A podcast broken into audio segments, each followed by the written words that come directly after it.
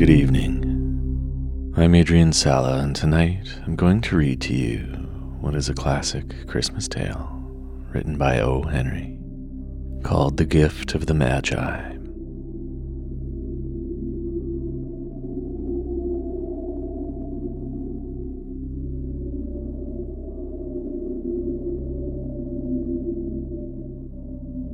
One dollar and eighty-seven cents. That was all. And sixty cents of it was in pennies. Pennies saved one and two at a time by bulldozing the grocer, and the vegetable man, and the butcher until one's cheeks burned with the silent imputation of parsimony that such close dealing implied. Three times Della counted it one dollar and eighty seven cents. And the next day would be Christmas. There was clearly nothing to do but flop down on the shabby little couch and howl, so Della did it.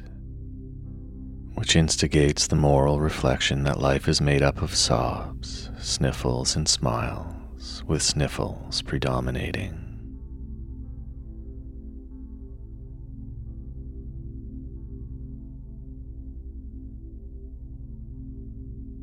While the mistress of the home is gradually subsiding from the first stage to the second, take a look at the home.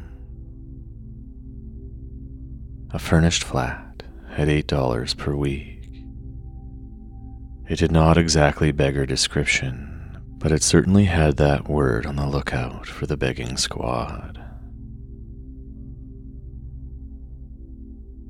In the vestibule below, was a letter box into which no letter would go, and an electric button from which no mortal finger could coax a ring.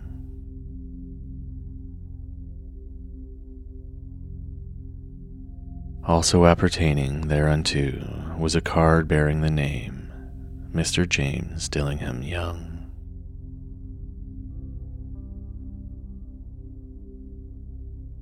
The Dillingham had been flung to the breeze during a former period of prosperity when its possessor was being paid $30 a week.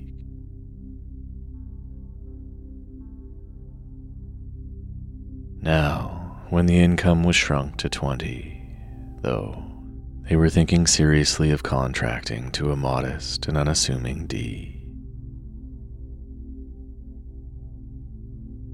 But whenever Mr. James Dillingham Young came home and reached his flat above, he was called Jim, and greatly hugged by Miss James Dillingham Young, already introduced to you as Della.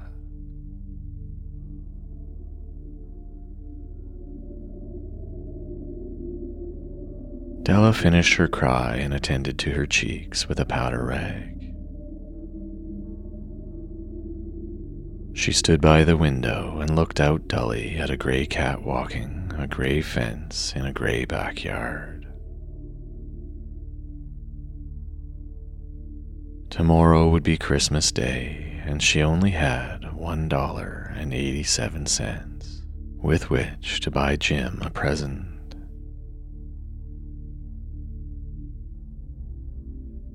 She had been saving every penny she could for months with this result. $20 a week doesn't go far. Expenses had been greater than she had calculated. They always are. Only $1.87 to buy a present for Jim, her Jim.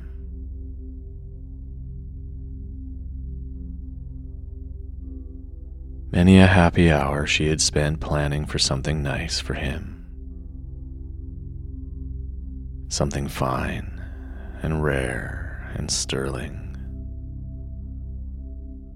Something just a little bit near to be worthy of the honor of being owned by Jim.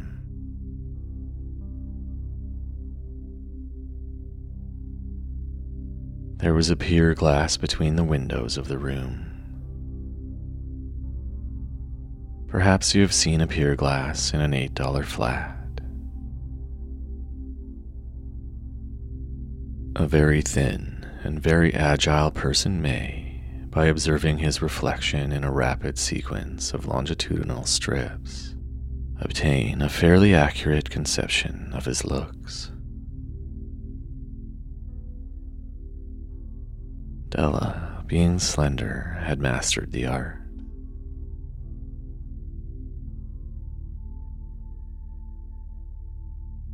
Suddenly, she whirled from the window and stood before the glass.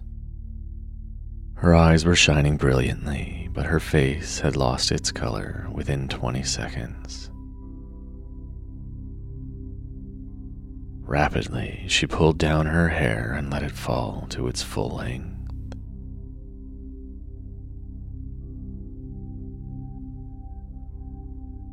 Now, there were two possessions of the James Dillingham Youngs in which they both took a mighty pride.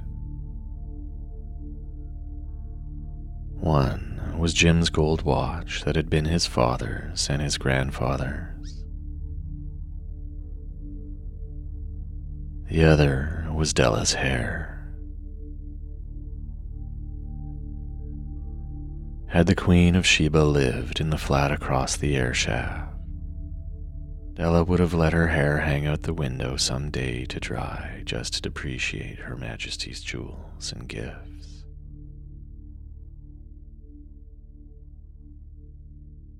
Had King Solomon been the janitor, with all his treasures piled up in the basement, Jim would have pulled out his watch every time he passed, just to see him pluck at his beard.